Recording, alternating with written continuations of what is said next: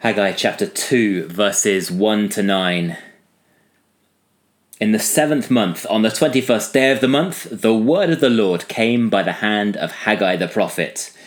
Speak now to Zerubbabel, the son of Shealtiel, governor of Judah, and to Joshua, son of Jehozadak, the high priest, and to all the remnant of the people, and say, Who is left among you who saw this house, that is, the temple, in its former glory? How do you see it now? Is it not as nothing in your eyes? Yet now be strong, O Zerubbabel, declares the Lord, and be strong, O Joshua, son of Jehozadak, the high priest, and be strong, all you people of the land, declares the Lord. Work, for I am with you, declares the Lord of hosts. According to the covenant that I made with you when you came out of Egypt, my spirit stands in your midst. Fear not. For thus says the Lord of hosts Yet once more, in a little while, I will shake the heavens and the earth, and the sea and the dry land, and I will shake all peoples, so that the treasure of all peoples shall come in, and I will fill this house with glory, says the Lord of hosts. The silver is mine, and the gold is mine, declares the Lord of hosts. The latter glory of this house shall be greater than the former, says the Lord of hosts and in this place I will give peace, declares the Lord of hosts.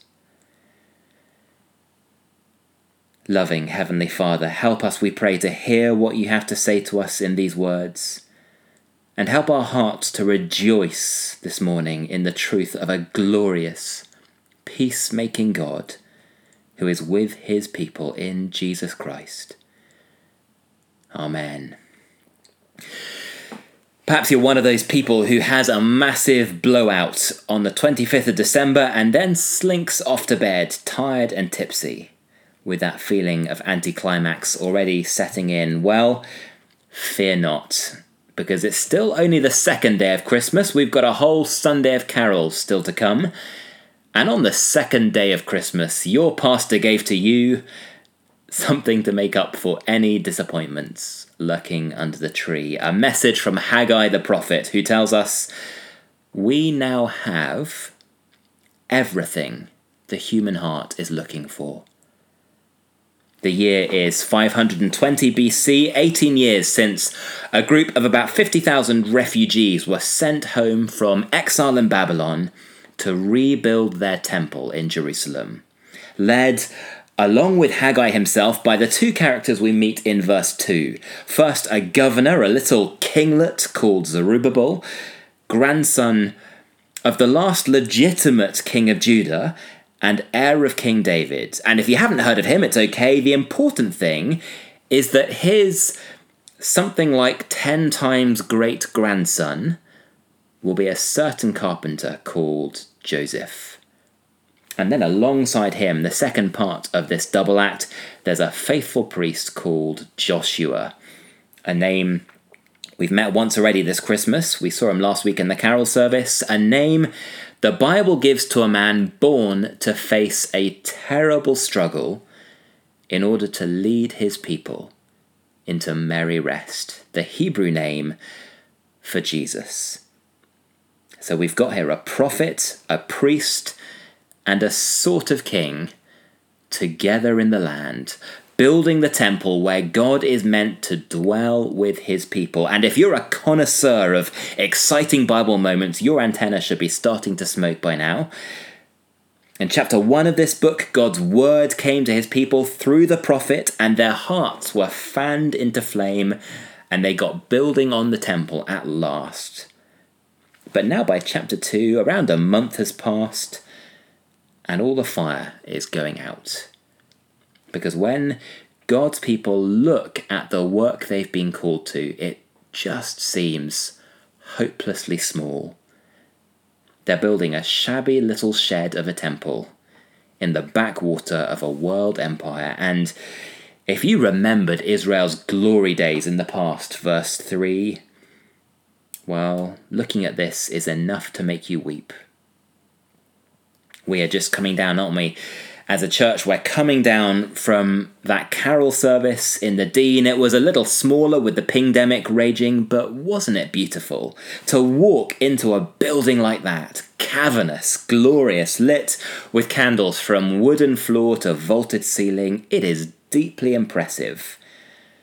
And one week later, here we are again in Stockbridge, in a freezing cold room with a peeling floor and mismatching chairs, hopelessly small so I wonder if we can feel their disappointment. What impressive thing could God do here? Well, Haggai's answer is essentially that when these returnees look at the foundation of their unimpressive temple, they don't actually have a clue what it is they're really staring at. Yes, the building may be nothing at all, but it's the one who will fill it who will make it incomparably glorious. They are basically staring at an empty manger, a little grubby, hollow shell, an empty shell. But one day that manger will become a cradle, and that cradle will rock the world. Yet once more, says God, in a little while I will shake the heavens and the earth you see, the thing that is incomparably glorious about the Christian faith is the God in a manger. God with us. Do you notice how preoccupied these nine verses are with the truth that God will come to be with his people? First, in verse 4, we get a throwback to the book of Joshua. Did you notice all the allusion there? Be strong, be strong, be strong, for I am with you. There's a Joshua type deliverance on its way. God is coming down to deliver his people into rest. And then we get it again in verse 5 My spirit stands in your midst, remains in your midst. I didn't promise myself to your fathers in covenant only to abandon their children now. No, I will be with you, just as I was with them. So don't lose heart, fear not. And then again in verse 7 The desire of the nations will come, and I will fill this house with glory. The thing that was incomparably glorious about that temple was never the building, it was the God who filled it. The God who would soon come to his people in the flesh and fill it again. The thing that is incomparably glorious about our Christian faith is not the place we worship, but the God who fills that place as we worship. The one we have dwelling with us right now. And if we're already feeling like the big Christmas splurge is over and now the disappointment with church and Christian things is setting in, well, Haggai wants to remind us of that truth. The one we have with us the one we have to offer the world, is everything this world could ever want, everything we could ever want. So do not fear. Just two simple truths then for this Boxing Day Sunday about the God in the manger and what he's worth appearance and reality. And we've touched already, haven't we, on appearance? This God in the manger is worth less than nothing to our earthly eyes. Isn't that often how it is with the way God chooses to do things? Verse 3 Who is left among you who remembers the glory days? Well, look at this new work of God, this new temple. Literally, is it not as if it were not in your eyes? As if nothing were happening here at all? Well, fast forward to the climax of Israel's story after all those years of promise and build up, and when at last the glory of God does come to his people, it's not even to this second temple. No, it's somewhere even smaller a virgin's womb, and then an animal's feeding trough. Some ground floor of a house in Bethlehem where the guests have to share space with the livestock. It is the smallest temple in the Bible. Who will be impressed by that? Little, and on the outside at least, embarrassingly ordinary. So the next time you are trying to invite someone to church and you build the fear up way too much in your head and then stumble awkwardly over your words and you feel a complete fool and then they make some polite excuse when they hear that we're not even the respectable kind of church, well, don't worry. Just remember that is how the whole story started, how God Himself came into the world. It has never been impressive in human eyes a dirty manger. And for it to look anything more than that, God Himself has to intervene in the human heart. Only when He shakes the cosmos, verse 7, only then will mankind flock to Israel's Messiah. God has to shake us out of our human way of looking at things. Hebrews 12 quotes those words, and it tells us that Creation shook like that when God spoke to the world from heaven by sending his son. That little stable thundered louder than Mount Sinai, and it thundered with a warning do not reject this God who has stooped to a manger. He is more glorious than you would ever believe. This God in the manger, yes, he might look like nothing in our earthly eyes, but secondly, he is worth more than all our earthly treasure. They look at this shell of a building site, and what they can see is something half finished and empty and smaller than the last one and made out of cheaper materials. And they're disappointed because they're looking for glory in the wrong things. What if they looked at that temple the way a husband and wife who've longed for a child look at the nursery that they've spent months and months preparing? It's probably the smallest room in their house, nothing to show off, but it is infinitely precious to them because of the one they are hoping and praying will one day sleep in the cradle. I wonder if we can capture some of that loving sense of longing as we get ourselves ready week by week to come and meet with the Lord Jesus here with his people. At the moment, that temple was nothing more than an empty, dirty old manger, but one day the Maker of the world would come down and set foot inside, and in that place, verse 9, he would give the world his peace, his shalom by the blood of his cross. And then, verse 7, the world would flock to him in their droves. Now, there's one tricky question we need to iron out in the text of verse 7, and that is who or what is the treasure here? The word treasures in our ESV, that's actually singular in the Hebrew. There are lots of nations who are coming, but they all have one collective treasure one thing or person they desire. So the grammar doesn't really work. It's a bit awkward for the poor translators, maybe deliberately awkward, as if he's flagging up a double meaning to this treasure. And it's fair enough to smooth it out the way our church Bibles do, the ESV, the treasures of the nations shall come in. If you do that, you make it about the people of the world bringing their tribute to the God of Israel who fills the temple. Think of the Magi that first Christmas, laying their precious gifts at the foot of Christ. But it's not for lack of silver or gold that Israel's temple looked the way it looked, verse 8. God could have given it far more outward glory if he'd chosen. He has all the treasures in the world. The big point here has been that it's something else which will make this place glorious. So I think it's probably better to read this the way the NIV and the King James Version do. The desire of all nations shall come. In other words, the treasure is God Himself, the child in the manger.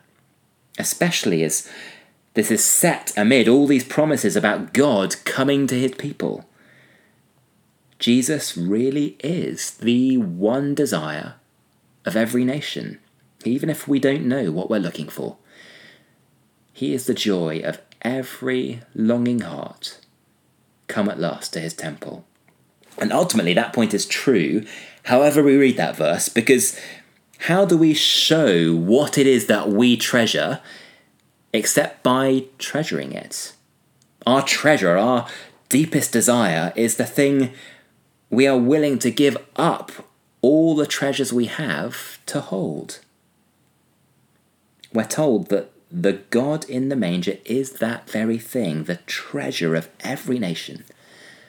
And we're not meant to think there, by the way, of our modern nation states. We're meant to think of groups of human beings, cultures bound together by blood and behavior, people groups. Every kind of tribe and tradition you can possibly think of will flock to treasure this God who is with us. I wonder if you trust that. Do you trust that the Jesus you have to hold out to the world, the God with us right now as we meet, really is that desirable?